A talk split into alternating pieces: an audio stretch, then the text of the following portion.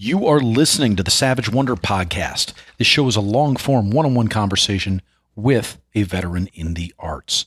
This show is produced by Veterans Repertory Theater, which is a 501c3 tax-exempt organization providing a platform for talented veterans to create compelling live theater and events in order to enhance, enliven, and invigorate American theater and the live performance arts. My guest this week was screenwriter Stephen Camelio, who is the son of a Vietnam-era veteran.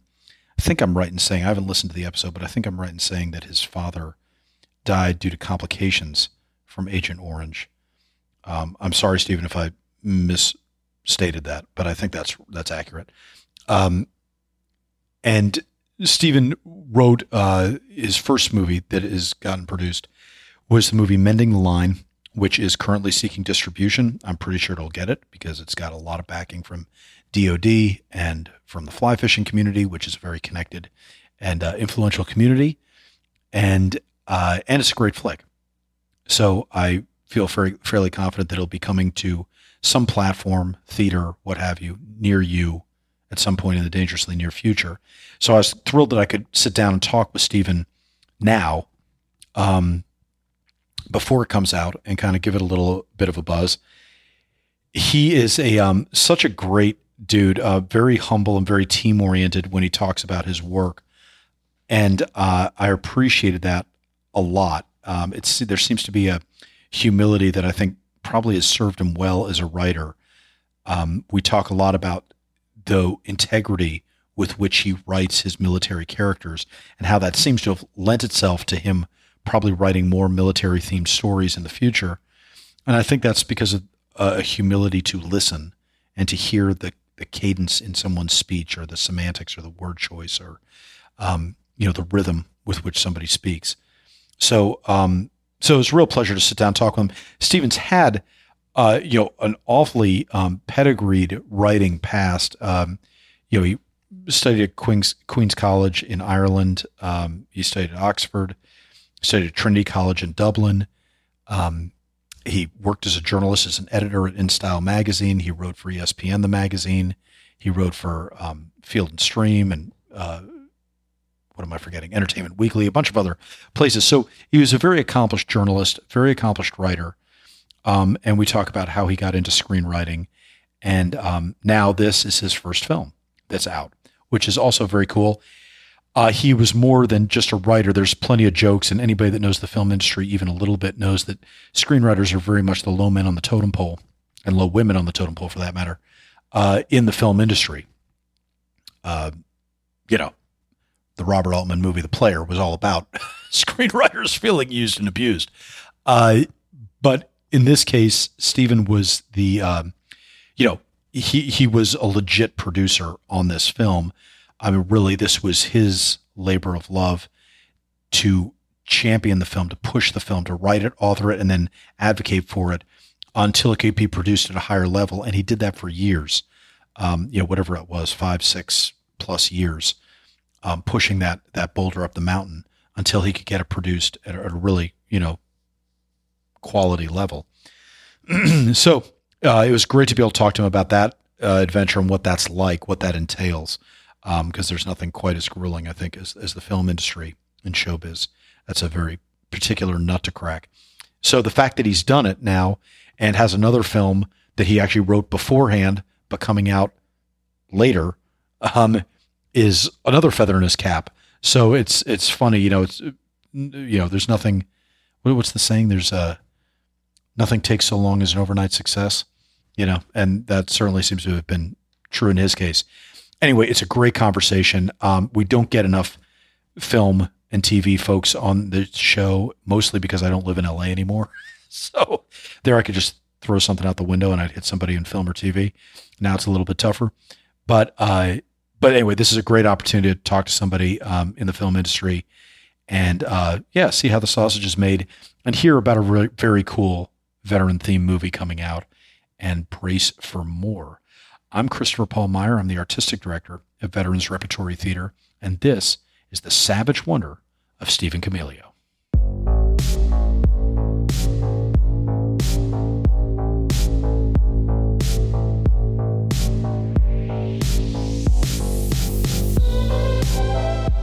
right, welcome to the show, Steve. Hey, thank you. Pleasure to be here. Dude, it's great to have you on. First off, congrats on Mending the Line. What a great film. How proud are you? I got to imagine it's a huge sense of accomplishment to have it out there. Oh yeah. It feels great. And, it's a little scary as well, when you put a lot of effort into something, but, it's been a long journey, and for people to actually get to see it, it means the world to me. How has it been at screenings for you? Are you kind of like, teeth on edge, kind of nervous, just tensed up watching people's reactions, or are you able to relax and enjoy it? I certainly can't relax. I can enjoy parts of it. Seeing the actors do their thing, and, some of the stuff that Josh did that, I would have never thought of, he brings to the project. And then, everybody brings a little bit, just from the wardrobe to the art. Everybody brought all this stuff that wasn't in the script. Sure. But sort of put their own stamp on it. So I love to see that stuff. But having my writing being read by these people is amazing. But it's also a little nerve wracking, and what are people going to think? Right. I wish that one word wasn't in there, or something like that. Right, but right. As a writer, it's just the nature of the job. Well, I was going to say, because you're never really finished, right? Kind of directors and writers, you're never really done with the project. You feel like you could always be doing more, don't you? Oh, yeah. And obviously, I see little things that we could go back and edit, right. or like I said, stuff I would change with the script now, and seeing what Josh is able to do and the actors are able to do. Like, you don't know that when you're writing it, that they're going to be able to, pull off something with such a quick look, or just how they stand, Brian with how he stands, or how he twinkles an eye, or something like that. Right. So you put some extra stuff in the script that, maybe it doesn't need to be there, but, and a lot of that stuff they know doesn't need to be there, and they'll just cut it out on the day. Like I can say that, right. with a look, or a nod, or a move of the hand. So they're so great at stuff like that. Was this the first script that you had written? First film script you had written? It wasn't the first script I'd written. It's the first one I've written by myself. I started off in New York City writing with a friend of mine who was a phenomenal actor named Brian Blatstein, and he wanted to sort of find something to star in. He was doing a lot of off-Broadway stuff and NYPD Blue, sort of that New York actors racket of CSI, or not CSI. Law and Order. Law and Orders, yeah. Yeah, exactly. So he did all that, and he was kind of looking for a bigger role. And so we started writing together, and we wrote a script that got us an agent, or the script got an agent. We weren't really repped by him, but... then we wrote a couple other things together, but when I moved out west, it was just hard to work together. Sure. So I kind of went off on my own. He's kind of gone off on his own.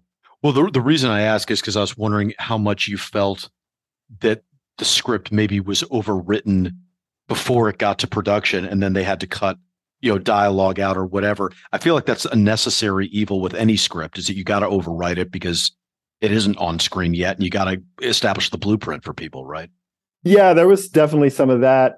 Josh came in, and just from a logistical perspective, like being a director, I'd never directed anything. Mm-hmm. I'd never been on set of anything.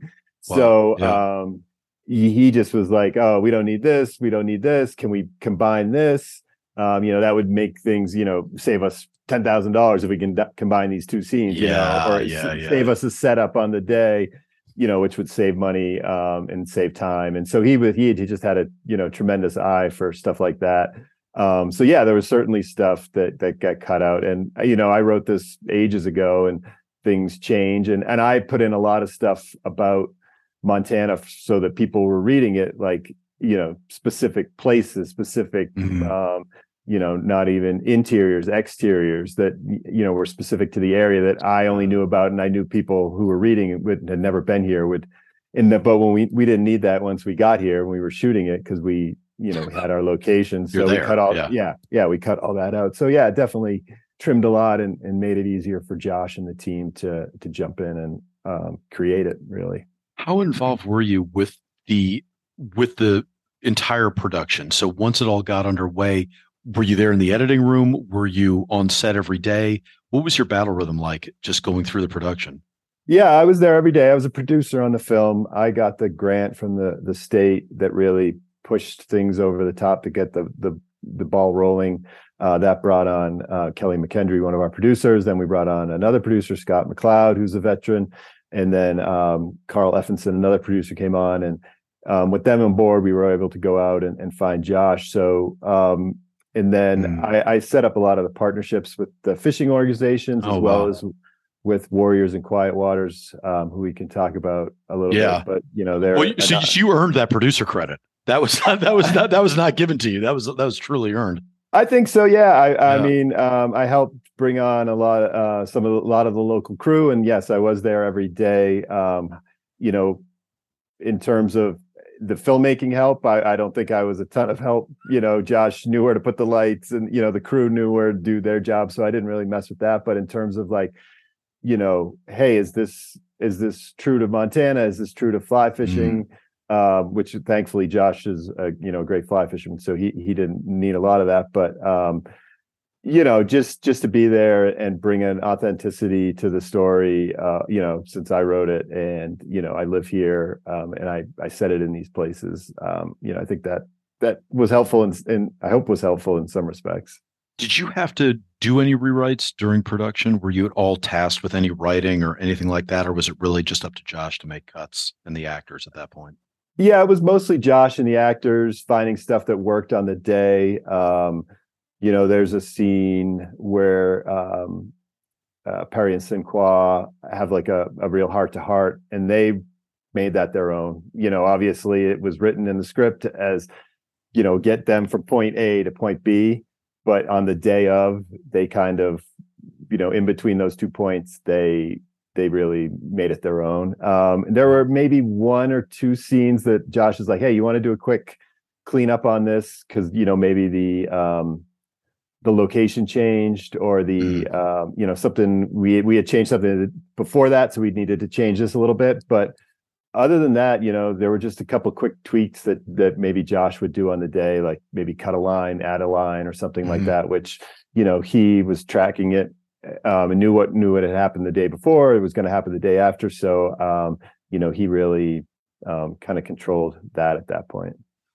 What was the first time you actually saw a rough cut or the final cut? Were you there in the editing room? Did you get a lot of sneak peeks at it, or did it kind of hit you where Josh was like, hey, it's done. Take a look. and you're kind of blindsided and like, oh my God, it's all up there.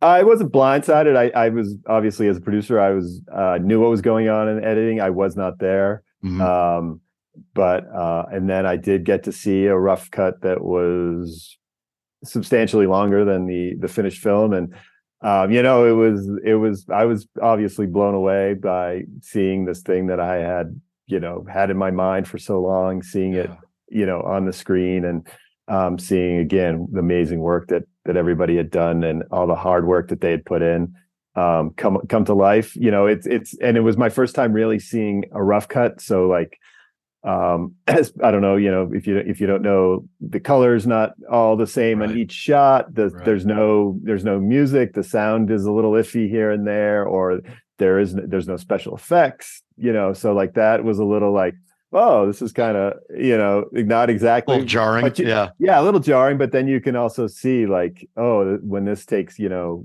gets all put together in the right way and trimmed up, it's going to be really cool. So it was a good mix of like, whoa, you know, I guess a reality check, but also like, you know, very exciting to see like, this is going to be a real movie.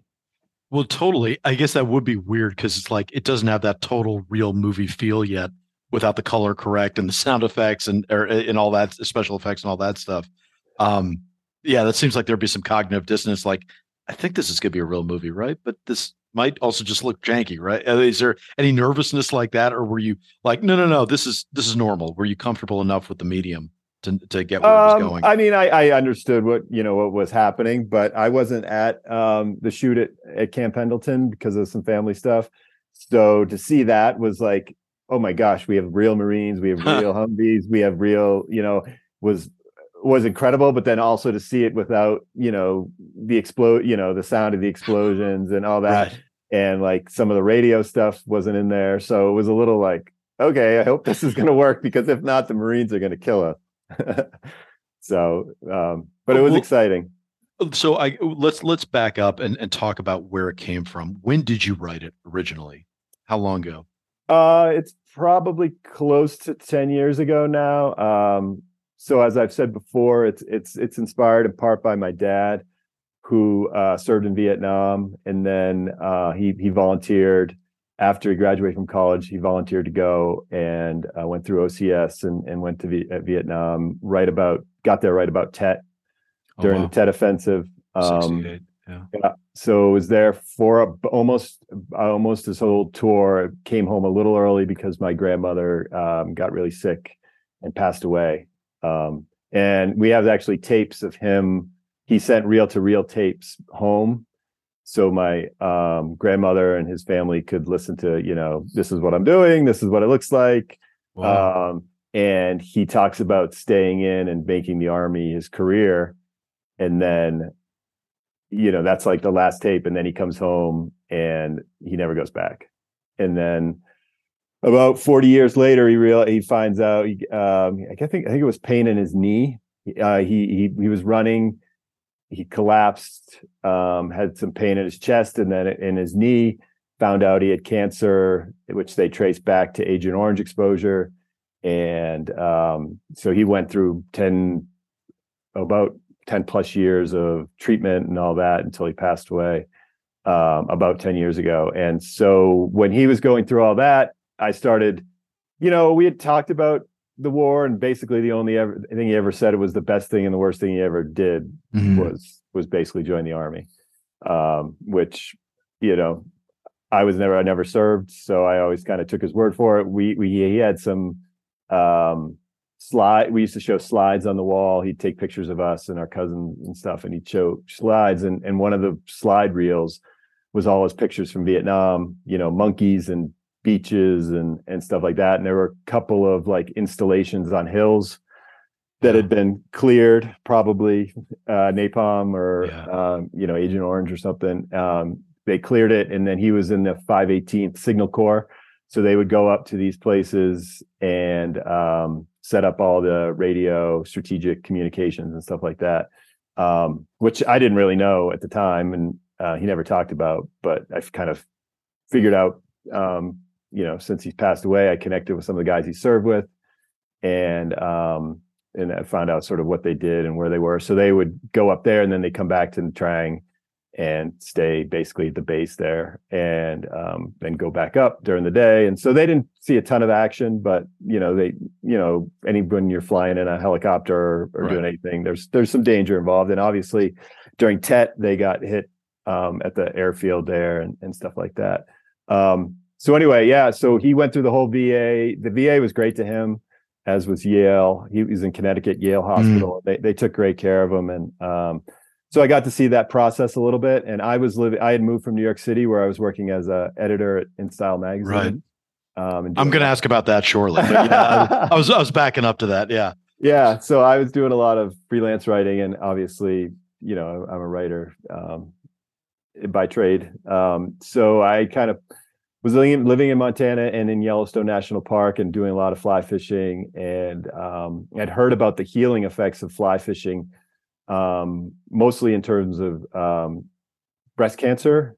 I'd heard about the women doing retreats and people using it for sort of more mental treatment, sort of clear their mind, people dealing with a lot of stress and stuff like that. So I'm like, that'd be an interesting story of a guy, dealing with, the after effects of war through fly fishing. And then it sort of gravitated as I talked to my friend who served in Afghanistan, and sort of like, put these two guys together, one who's younger, served in Afghanistan dealing with this, PTS. And then this older guy who's basically doesn't even know what he's dealing with really from Vietnam, but he teaches the younger guy how to fly fish. And the core of the story has always been there from, 10 years ago, to what you see on screen. Basically, the arc, you know, culture, culture and Ike has never changed. You know, characters have come and gone, story pieces have come and gone, but that arc of these two guys connecting through fly fishing hasn't changed. How much of your dad do you think ended up in Brian Cox? How, when you watch it, do you see glimpses of your dad or dialogue that's reminiscent of your dad still, or just what was that like? How much of that still exists? Yeah, no, he's nothing like my dad, and my dad had really, I can't say he didn't have any PTS issues, but nothing that I ever saw. He basically didn't drink. Was nice to everybody. The element that of him that is in the story was he was a teacher. It wasn't a teacher by trade, although that's what he got his degree in. He was going to be a math teacher, but he never did it. But he coached every team that I was ever on. Basically, he taught people who, you know, he'd get kids that had never played a sport before, and for one season, he'd turn them into like an all-star pitcher, and then they'd never play again or something like that. So he was a great coach and a great teacher. So that aspect of him is in the story. Did you see? I don't want to put words in your mouth. Did you think of this script as kind of an homage to your dad, or some way to honor him, or was it really about the story and about based off what you'd seen at the VA and based off of your experiences with your friend from Afghanistan, like going, hey, there's just an interesting story here that's worth telling? Or was it more of a personal thing to like go, hey, I really want to tell this for my dad? I think there's a little bit of both in there. Okay. Obviously he passed away, and, you know, you want to honor him in some way. And, he always encouraged me to, write something of my own. I was a journalist by trade, and I was always writing other people's stories, and right. And he was always supportive of the screenplay stuff, although, they were the stuff I'd written before was more comedy, kind of commercial ha kind of stuff, right? But he was very encouraging of that, and always wanted me to write a book or something like that. So in that way, I hope it honors him, and to show that I did learn the lessons that he was trying to teach and stuff like that. And but I also do, I did want to, my uncle served in Vietnam, and he spent 30 years in the Marines, retired as a colonel. Like I said, my good friend went to Afghanistan, and he's told me a lot of stories. My other cousin was in the Marines and served in the State Department as a special agent for a long time. My other cousin, was in the Army. I had seen these guys and the sacrifices they made and stuff like that. And I wanted to write something that honored them, and they didn't watch and go, oh gosh, another guy writing another story, doesn't know what he's talking about, or got it all wrong. So there was a big onus to get it right and to do those guys proud. Did you talk to any of your family members before or during the writing? Any of those cousins, the uncle, your dad, even? I'd never talked to my dad about it. That I can remember. I probably told him that I was writing it, but I don't think that I ever, by the time I'd finished it, I don't think he was in any shape to read it. But my uncle read it after I finished it and made some definite comments and stuff that I changed because of his his service in Vietnam, and as a Vietnam vet who came back to a different world than what vets come back to now. Sure. So I definitely took his advice, and then my friend from Afghanistan read it many times, and he was instrumental in getting a lot of the military jargon correct, and and the initial transition story of right. how you come back, where you go, who you're interacting with, the VA and all that. So those guys were invaluable to the story. It's funny. I'm gonna digress for 1 second, but I remember seeing that movie with De Niro and Cuba Gooding Jr., that one about the Navy divers, like came out 10, 15 years ago. Antoine. No, it was the other one. It was it was something. It had a very generic title. It was like With Honor or something like that. Anyway, I remember watching like 3 minutes of that while I was on a post in Texas and going, oh my God, it didn't pass the smell test on any level. And that's, I think, always the first thing a vet looks for is that sense of credibility. I was really impressed with Sinqua. I thought that to me was a make or break role, because you know what Brian Cox is going to be like. You know that's a known quantity.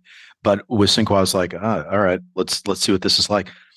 What did you think? Did that live up to your expectations of the character? Oh yeah, I thought he was great.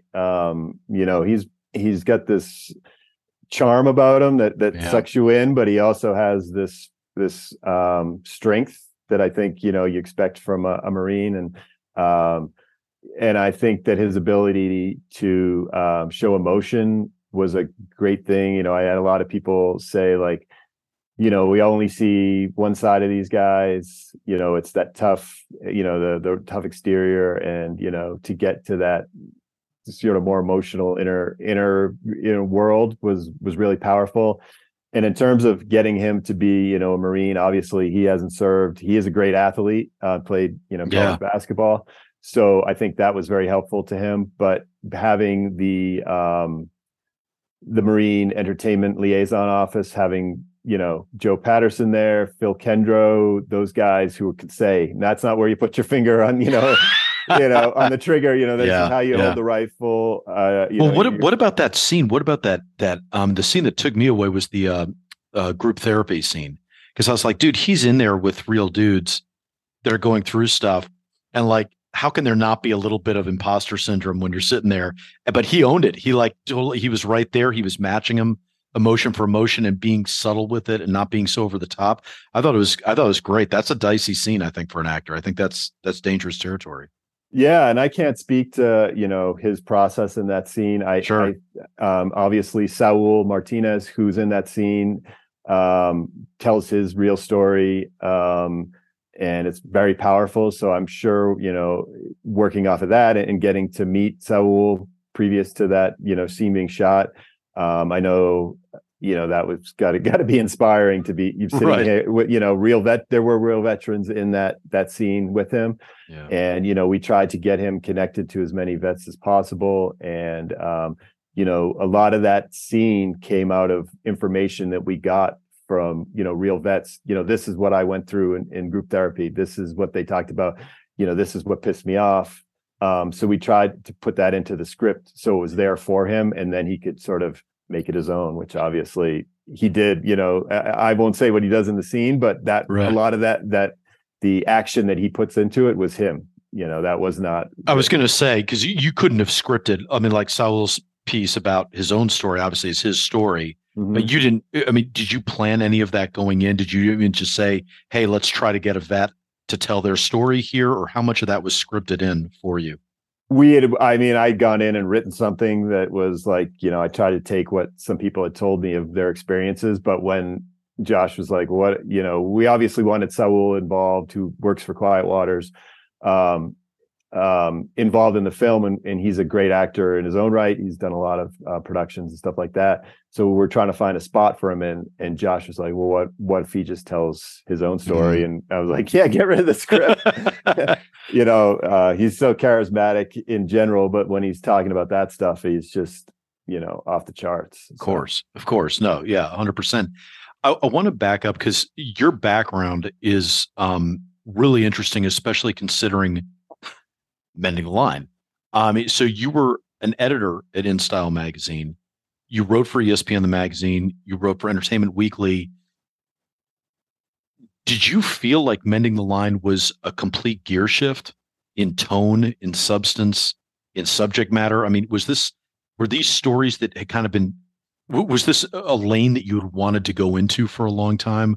Or was this a very conscious, radical departure from what I imagine you had been writing up until then? To some degree, in terms of like the drama aspect of it, was definitely a departure for me. I had tried to write some short stories and stuff like that, and they never came out right to me. I have a lot of education in English literature, Irish literature. I studied in Belfast, studied poetry there. I went, did a summer in Oxford, a summer at Trinity College in Dublin. And, these places are just like the birthplace of great, English language writing. And I just never could live up to these people that I had studied for so long. And so, that was a bit of a departure to try to write something dramatic and narrative in that sense. But I was also writing for a lot of fly fishing magazines and a lot of magazines about stuff about Yellowstone and the West. So I think I was able to sort of take that aspect of it and bring it in. So it wasn't as daunting to like, I don't know anything about this.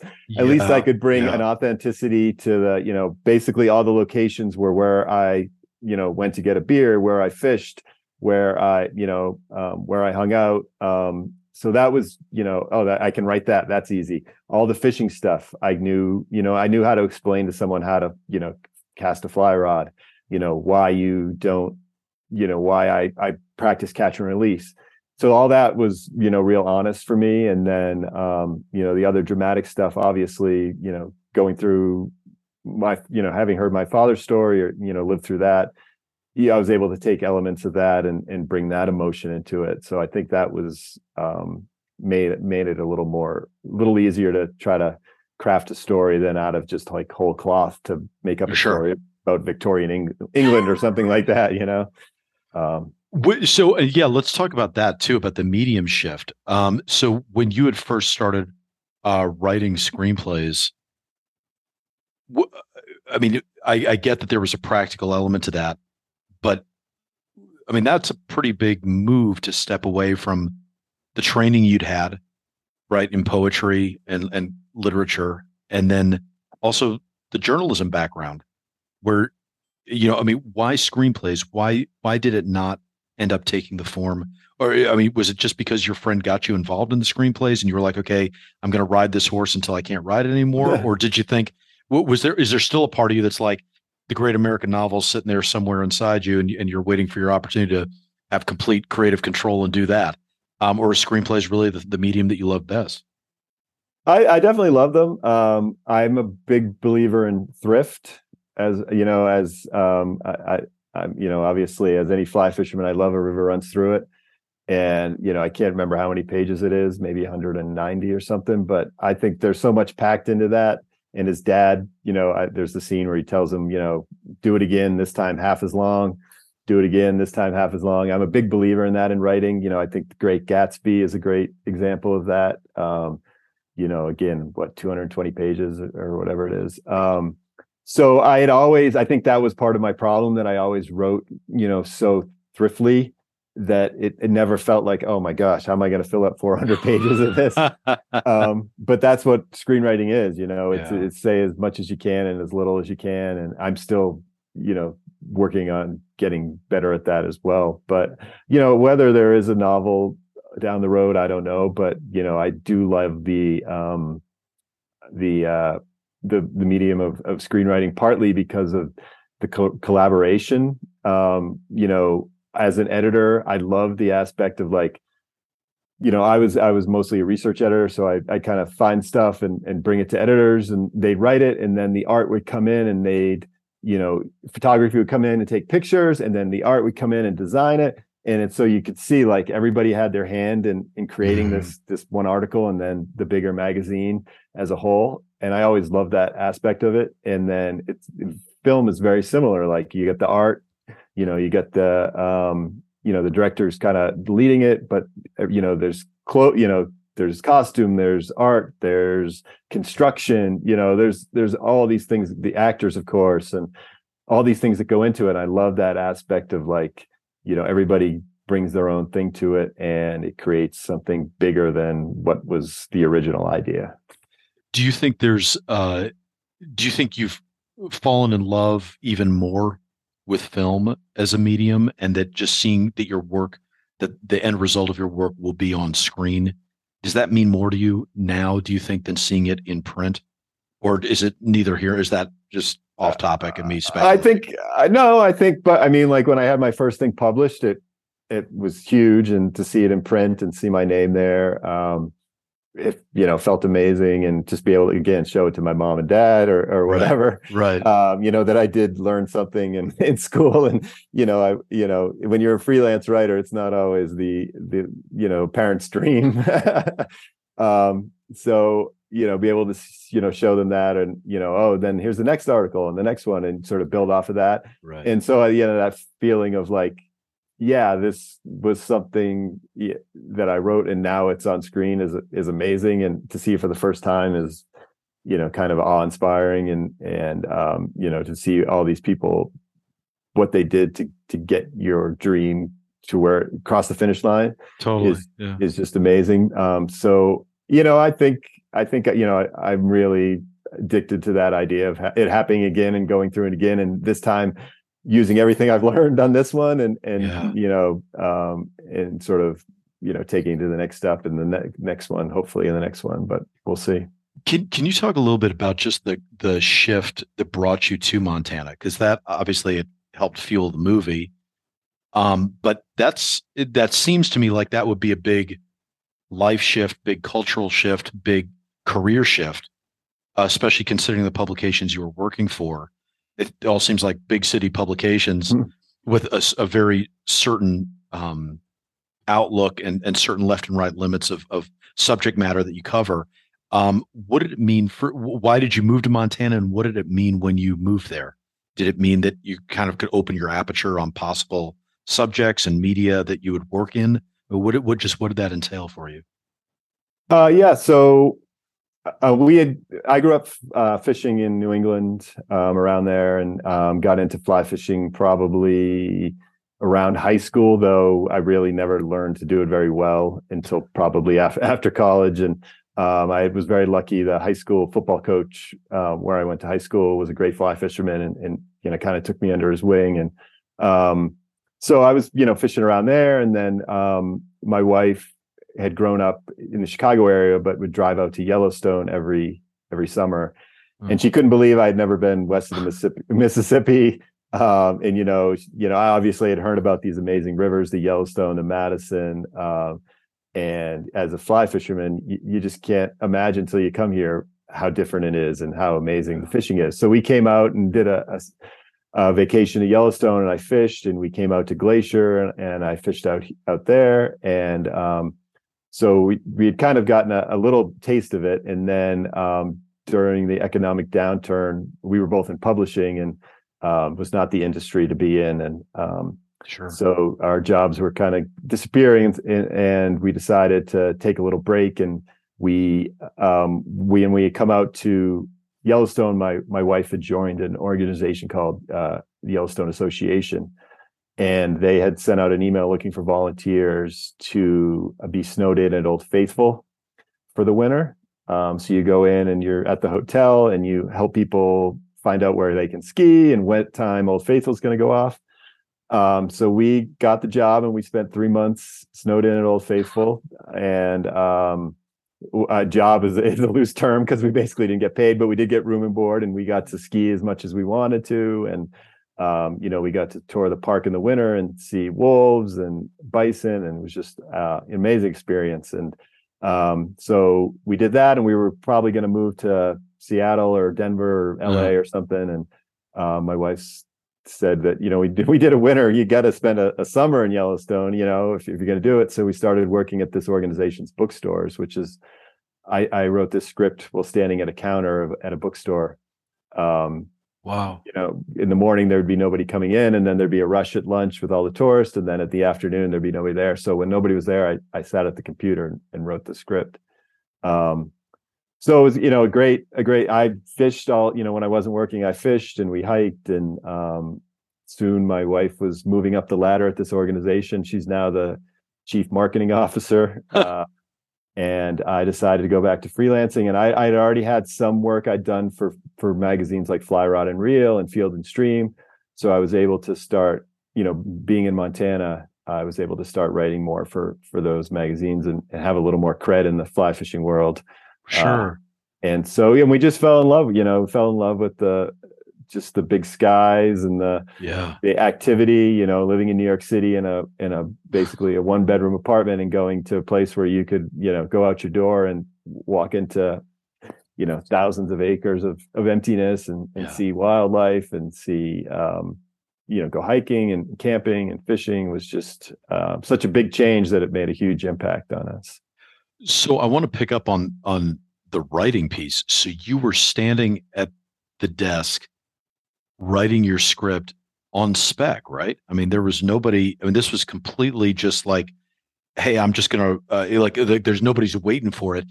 Why did you decide to write it as a screenplay then? What was the motive behind doing it as a screenplay, knowing that it was going to be on spec and it was going to go into that yawning abyss of spec screenplays where who knows what will ever happen with it? Yeah, I started to write it more as a novella, and it just, I just couldn't, I don't know, I just came to a point where it didn't seem to be working for me. And I had written those screenplays before, and I was doing some reading of screenplays for a production company. I had started in New York, you know, reading scripts and writing coverage where you know, basically a book report on the script. And I was doing it for this other company, and I thought the scripts that I was reading stunk. It really, for the most part, you know, there was one or two good ones that would come through, but I was like, gosh, if these are getting to a production company and they're having me read them to see if they're going to make them, like, I could write something. And this was also during the time where, you know, I had grown up in the era of Kevin Smith, you know, making Clerks, you know, all those guys doing their, you know, making their own movies. The, you know, although Good Will Hunting wasn't made, you know, it got to be a bigger film. It was those two guys who wrote it to make it, you know, and be in it. So I was like, oh, I'll just write this and I'll just shoot it. I live here. We'll shoot it in Montana, go down to the river. And, you know, obviously I didn't realize what went into all of it. And, but you thought you were going to shoot it. You thought you would direct it. Wow. Yeah. I figured, hey, you know, Kevin Smith can do it and all these guys can do it for $500,000, you know, whatever they were. Well, Richard Linklater shot his first movie on like nothing, right? Yeah. Right. You hear those stories. And it's interesting, you know, in New York, there's so many people doing, like, they're making movies, they're doing this, but you're such a small fish in that big pond. Then moving here, I'm like, oh, you know, I'll just get a bunch of people together and we'll do it here, and it'll be still much easier than in New York, where no one would care about this because it's so small. So yeah, that was sort of the idea. And then, like I said, I sat at, you know, it was an old bathroom they turned into a bookstore. It was probably 8 by 10, and nobody would come in the morning. So I just sit there, and I drive to work. Oh gosh, what is it, like 17 miles through the park, and I would see wolves. I saw grizzly bears. Wow. And it was just, you know, if you want to get inspired, that's the thing. I was going to say, like, that's, I mean, as a native New Yorker, you know, I know how important that environment is to fuel the kind of stories that you get when you're a New Yorker. Like, you're going to write about city stuff. To be out there where no one's writing screenplays in the middle of the woods like that, that must have been really freeing for you to look around and go, wow, I've got literally virgin territory, both literally and then creatively, that you can mine, that you can dive into. Did you feel like creatively you were just really inspired and really turned on by being out there? Yeah, definitely. I had never, you know, other than A River Runs Through It, I'd never really seen, you know, and I guess The Horse Whisperer, anything shot, you know, in Montana. Yeah. It's become much popular now. Sure. But, you know, I'm like, you gotta, you know, again, going back to Kevin Smith, like, nobody had shot a movie just in a, you know, in a convenience store. Like, you obviously you're thinking, like, how am I going to separate myself from, you know, these other places and other stories and all these films that are being made. So I definitely, you know, saw that avenue as a way, like, okay, you know, maybe I can't make the indie, and, you know, like the Ed Burns indie in New York City, he sort of dominated that, you know, so maybe I can do, you know, I can be the Montana guy, not knowing that there were guys doing that here and making great indies. Sure. And what did you think as far as financing? Did you run into a brick wall that made you start to look outside your own capabilities, or did you just start to get smart on it ahead of time and go, hey, I need to get financing for this. I need to start looking for other ways of manifesting this thing because I can't do it all myself.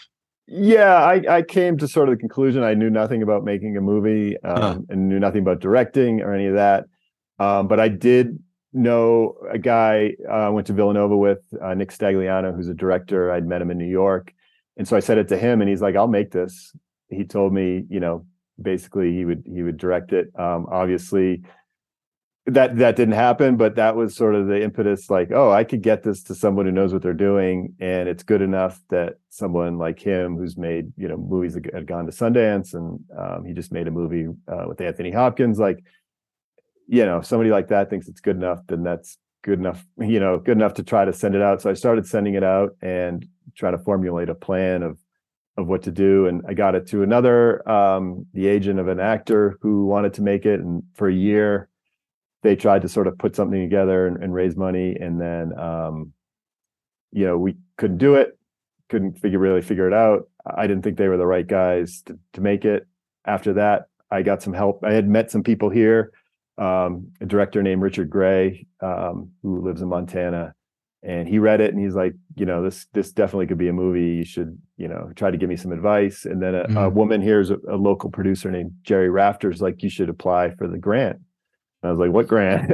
And wow. She's like, they're trying to bring, you know, productions here to Montana. They're giving grants to people with, you know, projects, you know, and she really talked me through the application process. And I was very lucky to get a grant. It wasn't a huge amount of money, but it was enough that I had a stamp of approval, you know, from someone in the industry and in the state of Montana, and some money behind it. And, you know, with that, we were able to sort of, I started querying, you know, rich veterans and rich fly fishermen if they want to be a part of this. And, right.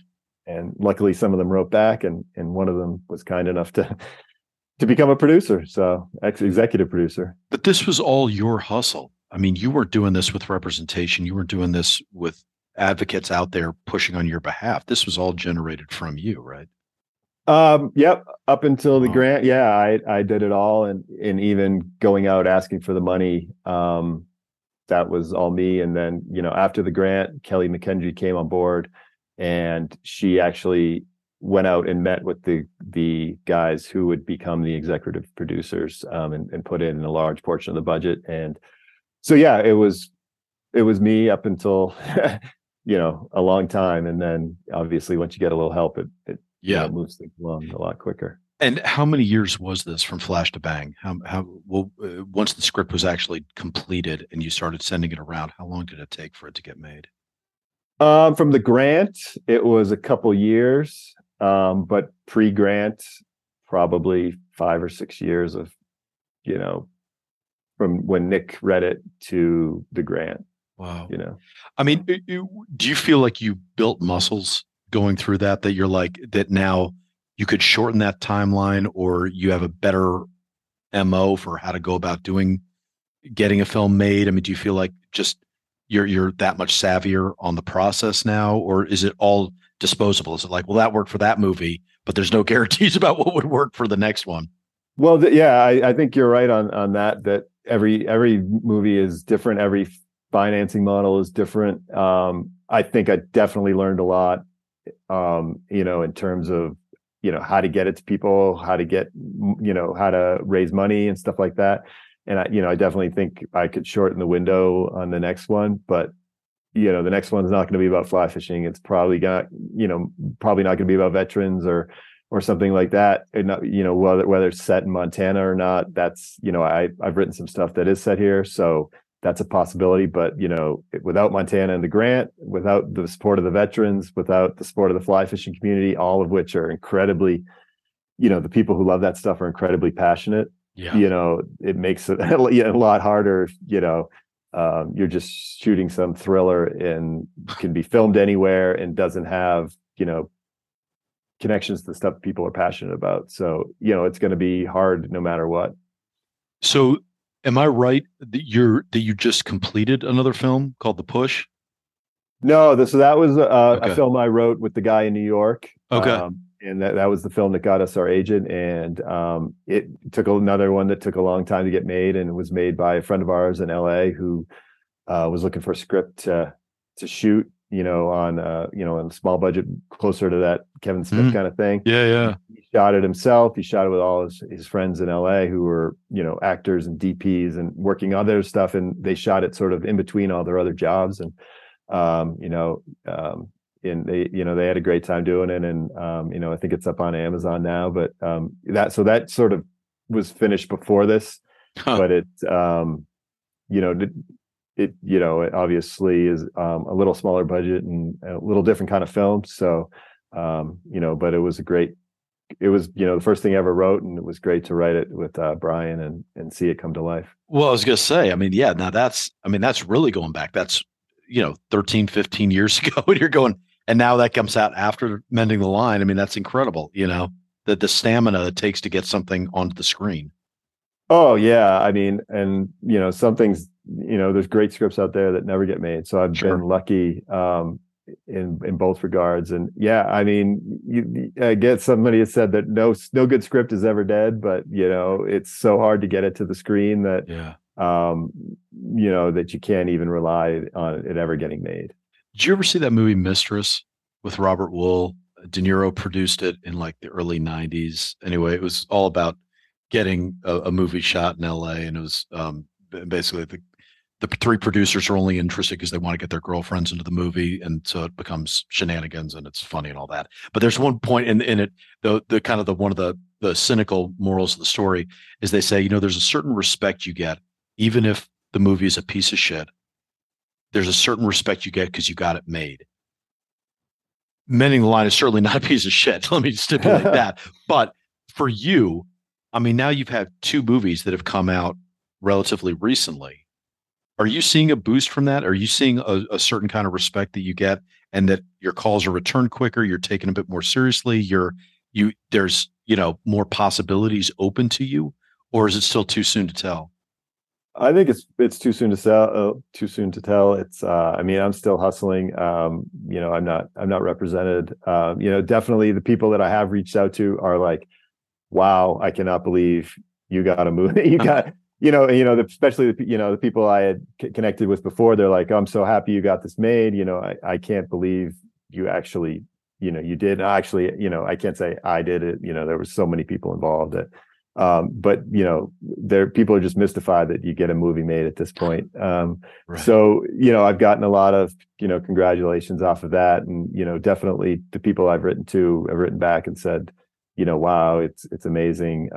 Congratulations, what a cast. People that have seen it have been very complimentary, but we don't have a distributor as of yet. We haven't sold it, so I'm hoping that when it comes out, I do get that bump, but I'm going to have to make that bump myself. I think I'm going to have to, make those connections, reach out to people, connect with people, keep writing stuff that, people like and want to make. So what's burning in you? What's next for you? What's the story that do you have stories that you want to tell next? Or is it like, hey, I got a back burner, my own personal story, the personal stories that I'd really like to tell, because I think this is there's a smarter story to tell right now, or something that is more commercial or could get made easier. Just what's your thought process of the next project? There's a couple avenues. There's definitely, I want to continue working with this this idea of the military stories. I think I've made some amazing connections in that world, from again the Marine Corps, the Entertainment Liaison Office. So there's two stories. There's one about Vietnam, obviously, has a bittersweet place in my heart, I guess. Yeah, you'd say. Sure. After my dad's, diagnosis and passing, I've read a lot of different stories about it. And actually, the guy who was in Vietnam told me the story of, John Ripley, who's a Marine who blows up a bridge in Vietnam. And he has the help of, obviously, a band of South Vietnamese Marines and another guy named Jerry Turley, who wrote a book, and I have the rights to that book. Wow. And actually, interesting story is the guy who was in the same room with Turley, who was giving commands, his name is Joel Eisenstein, and his daughter is Neely Eisenstein, who was the casting director of Mending the Line. So I was like, when she came on board, I'm like, that name sounds really familiar. There's a guy in one of my scripts who has the same last name. We found out it's her dad. So I'd love to get that story off the ground, and I've sent the script to the Marine Corps, and they love it. And then there's another story about the first Chinese American Marine who actually fought the Chinese in Korea. He was highly decorated, but also dealt with a lot of discrimination. So I think it'd be an amazing story to tell. And again, the Marine Corps is very behind these stories and would love to see them made. So I'm working with them and, trying to find people who are just as passionate as I am about telling them. Well, and it's also the credibility. As I said, like the fact that your work passed the smell test so easily, that's a real feather in your cap, I think, for telling military stories, that you've shown that you have the bona fides to go, yeah, I can tell this, and it's not going to, it's going to be commercially, it's going to hit a civilian audience correctly, but it's also passing the smell test from the military. I think that's huge. I think that's something that not a lot of writers have. Well, yeah, I mean, I think it comes from my research background and just listening to, what people have to say, like, veterans, guys who are there, obviously, if Mending the Line is passing the smell test, it's a lot because of the Marines that, were there on the ground in Camp Pendleton, our, liaisons, the guys that we talked to who, told us their stories. Mm-hmm. So it's just being, true to those people. It's not me. I mean, I can, hopefully write an action scene that, captures the excitement, what's going on, in a war, but I didn't live it. So I have to really rely on what, but I think it's that sensitivity though, isn't it? It's the sensitivity, the ability to listen, the ability to have an ear for dialogue and an ear for word choice and the semantics. I think that's the biggest part of it. Cause like, I think Jerry Bruckheimer can do an action scene. Like anybody can do an action scene.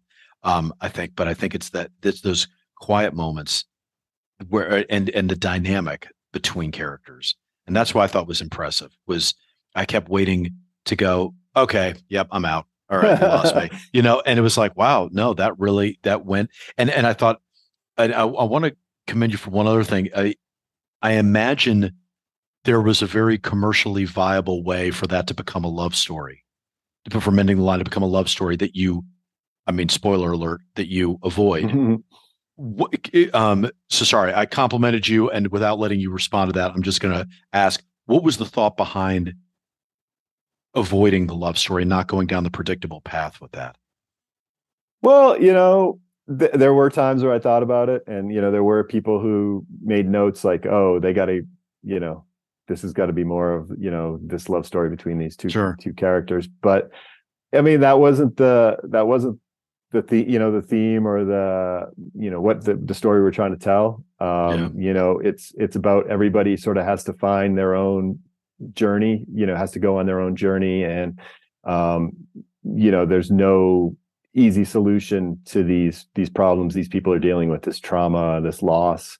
And I thought, that if you try to, make it a happy ending in that regard, like you take away some of her agency, as Josh has said, and you also, take away the lesson of you have to do this hard work to, overcome this. This is not easy. This is not solved by like, a kiss on the cheek or, something like that. This is hard work, and you got to make hard decisions to do it. And I think they both make hard decisions, but the best decisions for themselves in the end. And I think that was sort of what the story we wanted to tell. I think there was a lot of integrity in leaving the story bittersweet too, that it wasn't just all nicely, neatly wrapped up with a bow. I thought that was really smart and savvy. Dude, this is, I'm really excited to see what you come up with next. I mean, personally, I hope you stay with a lot of military stories. That God knows there's thousands of freaking great ones out there. But I was so impressed with how you were able to tell that story with integrity, and as I say, just the believability the believability with art, not just, being a documentarian, but really artistically rendering something that strikes the veteran community in the right place. I have to imagine that I really do think the movie should move the needle in some way, shape, or form. You've got, as you said, two very passionate communities behind it. I can't imagine that somebody doesn't pick that up for distribution, knowing how much the veteran community is focused on PTS and treatment options. I think there's a real growth. I think you have a lot of growth stock, continuing to write military stories based off that. Well, I appreciate that. And yeah, and I think, you said the people watching it and stuff like that, like as long as the veterans are cool, are cool with it.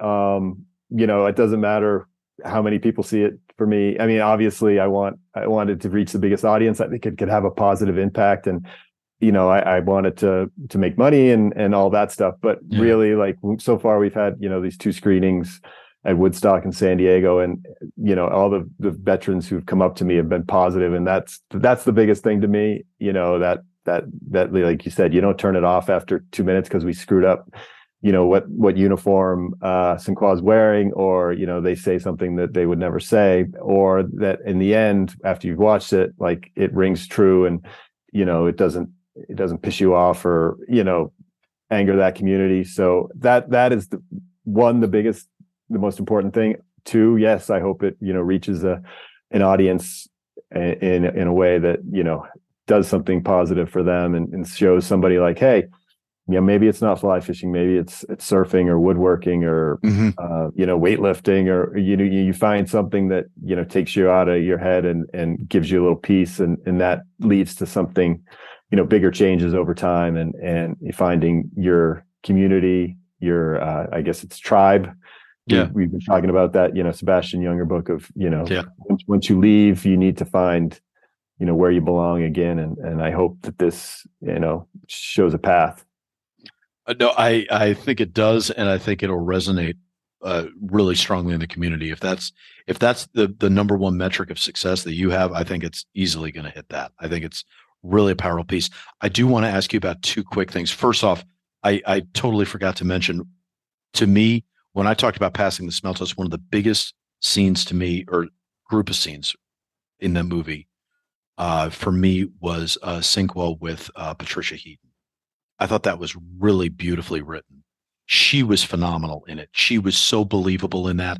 And the words, the dialogue, the script backed that up so much. That was to me something that was ripe for fucking up. That was so easy, that there's so many traps, I think, with that. I thought those scenes, to me, those were the ones that really, those really sucked me in. I thought those were phenomenal. Just FYI, that's just my 2 cents. Well, we did speak to the VA, and we did talk to some doctors and some of the higher ups in the VA, about, sort of the process that he would go through, and then, what her role would be. And she also, she called me up and she's like, tell me about this character. What's her deal? What does she do? And then I know she went and spoke to some VA doctors herself. So, a lot of that is her being just a great actor, a great, knowing her role, researching it, diving into it. Obviously, she's been doing this for years and knows exactly what she's doing. And then again, the support that we've gotten from the VA, from the military, from the Marines, has, given it an authenticity that, some of it we tried to put into the script, and did my research and took as much as I could from that aspect. But hearing from the actual people who live it and do it, it just tweaks here and there that really, change the game. I want to ask you also about, I completely skipped over Warriors and Quiet Waters, and what's going on with them and how you got roped in. But I think first, let's just talk about their involvement in the film itself. So you brought them on as consultants relatively early on, right? Yeah. So I'll sort of go back. My daughter went to a preschool here in Montana, and Saul Martinez, his daughter, was in the same class. And so Saul lost both his legs in a, I guess, I believe it was a Humvee, but I don't want to, speak out of turn, but in an attack in Iraq, I believe two other people two of his buddies or three of his buddies were killed, at that same time. He ends up coming to Montana to do an FX, which is a fishing expedition with Warriors and Quiet Waters, which is an organization that takes post 9/11 combat vets fishing, helps them deal with their trauma. A lot of them are wounded. A lot of them have mental PTS that they're dealing with, physical and mental injuries, I guess you would say, or wounds. So he now runs their fishing operations. And so I had seen him at my daughter's preschool, and, seen the sticker on his truck, and I had never heard of the organization. This is long after I'd written the script. And I sort of was like, oh, that's interesting. I started digging into this organization, found out what they were doing, found that they were basically doing it here on the rivers that are in the script. And so when we got to the point where, we started, putting a team together, I was like, I got to talk to this guy and just find out his story and find out more about this organization. So I met Saul, met Emily, and Stevie, who runs their communications, and they were just amazing people doing amazing work. And so fast forward, we're doing our scout trip, and we've talked to them a bunch of times about what they do and who they do it with, and they invited Josh and I to go fishing with a group of their vets. And so we went to Depew Spring Creek, met some of the guys that were there, and they were gracious enough to let two of their graduates, guys who had done the program and then come back and now were helping as volunteers. And they really took us through that. They sat us down and basically said, this is where I was at. One of the guys is, I had a gun in my mouth. I was doing drugs, cheating on my wife, this or that. The other guy, they're both trying to get back into the military. They had lost their, one of them had lost his post because of his wounds and basically the PTS he was dealing with. And he sat down and were just honest with us and said, coming here and going fly fishing really changed everything for me. It just made, changed their perspective on life and helped them start their healing process. So after hearing that, we took a lot of what they told us and put it in the script, but also said, we got to work with this organization and find a way to get them into the story. And so there was an ending where, Coulter goes fishing with a bunch of vets, and we just said, like, we got to make that, Warriors and Quiet Waters. And they were great to us. We used their facility. We used some of their vets in the story, and that's real vets in the filming. And obviously Saul came in and was part of the story, and he's an actor in the film now. And we're hoping to raise money for them through the film. And just an amazing organization, amazing people doing great work. What would it have meant had you never crossed paths with them? How do you think the script would have suffered? How do you think the movie would have suffered? I don't know if it would have suffered. Obviously, being able to tell people like this is a real thing. People are out there doing, this. If you watch this and you want to go do this, there are places you can do it. I think that means a huge thing to a lot of people. It's one thing to be working in a vacuum, like, oh, how am I going to go learn to fly fish? I don't live in Montana, right. And so there are these organizations out there that are doing this. I think that's huge for people to know, and to be able to point to Quiet Waters as one of them is amazing. Obviously, without having Saul in that, therapy scene would take a lot away from the film. Yeah. And just having not heard the stories from those guys, I think, which influenced, parts of the script would have changed it a little bit. I think we still would have told the same story, but I think, now we're connecting with, a little bit more reality that's in there. I think just kicked it up a notch. It's a hell of a movie, man. Really, I was so glad to be able to see it. It meant a lot. Really did not want to come down and see you and Josh after, because I like teared up pretty substantially at three different points. And I was like, I'm a bit of a mess right now. So it was a really hell of a piece. And yeah, I'm really excited to see where you go from here and what your next projects are. Really a pleasure. Stephen, tell everybody where they can follow you, find out what you're working on, any social, any website, stuff like that, that people should know about. Yeah, I got a website. It's stephencamelio.com. I'm on Instagram at StevieCams. That's, you know, I'm not the biggest social guy in the world. But yeah, if you can hit me up through my website, if anyone wants to talk, I'm always looking for stories to tell or people to connect with. I love the research aspect of writing. I love interviewing people. I've done a lot of celebrity fly fishing interviews. One of them was General Norman Schwarzkopf. So, there's that military aspect. I love, hearing stories from vets and, fly fishermen or anybody who really has a great story and wants to tell it. And there are different ways to get it out there. Like, I still do some journalism writing and stuff like that. I'm always open to connecting with people and hearing other people's stories. Yeah, your byline just became a lot thicker after these movies too, right? Yeah, it's like, you got a whole bunch more stuff there. Steve, this was great. Really appreciate it. Come back and talk to us again. Let us know how things are going. Yeah, I'd love to. Thank you. Thanks for the time, and thanks for doing this. I think you're got a great avenue to get these stories out there and connect with the right people. Well, it's not a major league motion picture, but we do what we can. Yeah, this is great, man. Thank you. That was The Savage Wonder of Stephen Camelio. I really look forward to talking to Steve again. I can't wait to see the other movies he comes up with. I think it's very cool that he's looking for military-themed stories to tell. Not like they're not done a lot, but there's a reason why they're done. There's a lot of cool stories out there that are underreported, undercovered, unknown. And it's great to have somebody with Steve's background and track record of writing good three-dimensional military-based characters looking for those stories. So that'll be very, very cool to keep our eye on. Okay, shameless plugs, things that need to be mentioned and discussed and talked about. Okay, November 11th.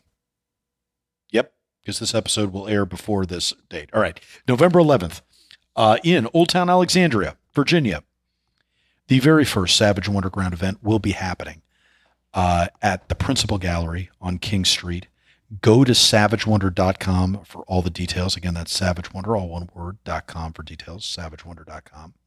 And you will hear about what Savage Wonderground is and why we're doing it there and what this particular Savage Wonderground event entails. But I'll break it down for you right now. So Savage Wonderground is basically the second order effect of our Savage Wonder Festival of Veterans in the Arts that we did this past Memorial Day weekend. It is basically breaking down the festival to a micro festival / immersive theater concept where we take veterans in various artistic media. In this case, in this first one, it's going to be poetry, classical singing, and art, painting. And we put them into a show that has a theme or a narrative or some sort of arc, so that it's not simply an open mic, it's an immersive theater experience. And doing it at the Principal Gallery in Old Town Alexandria, which has been phenomenal to work with. I just can't say enough good things about Michelle and her staff there. It's a world-class gallery. They don't need me to plug it. But they certainly, and so I expect a high level of awesomeness from them just on that. But the particular kindness that they've shown us, the helpfulness that they've demonstrated to us has just been epic. Really, really grateful for that. So the layout of the Principal Gallery is what kind of inspired this particular show, because it's two townhouses that are adjoining, and the show is going to move between three rooms spanning the two townhouses. So in each room, there'll be a painting done by Invader Girl, who's been on this show. And with each painting will be another artist. There'll be Dex, who also has been on the show. There will be, and obviously is a poet, former Marine. There'll be Buck Bolliard, who also has been on the show, and a writer. And then there'll be Jesus Daniel Hernandez, who of course has been on this show, the Plácido Domingo protege. And they will each be interpreting each of these paintings as they see fit. The general kind of loose theme we have for this is if this was me. So what is that? If they were the character in the painting, what is it they're going through? And obviously this is happening on Veterans Day. So we're making it a very Veterans Day themed show where they are talking about combat experiences. Some, not always no shit there I was stories. Sometimes it's going to be off the wall stuff, completely counterintuitive stories, but I think it'll be really, really cool. And this is the first one.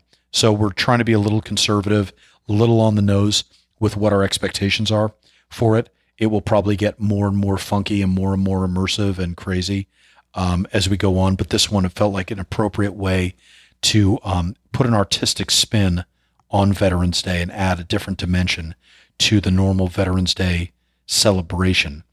So that's going to be very cool. I'm really excited about that. Again, if you want tickets, they're $20 a pop. All the proceeds are split evenly between us and the performers. I think that's worth saying. This is not an open mic. This is for professional artists, and we pay them accordingly. So come on out and support it. We'd love to see you guys out there. SavageWonder.com is the easiest way to get tickets. It'll link to our Eventbrite, and you can get your tickets through there.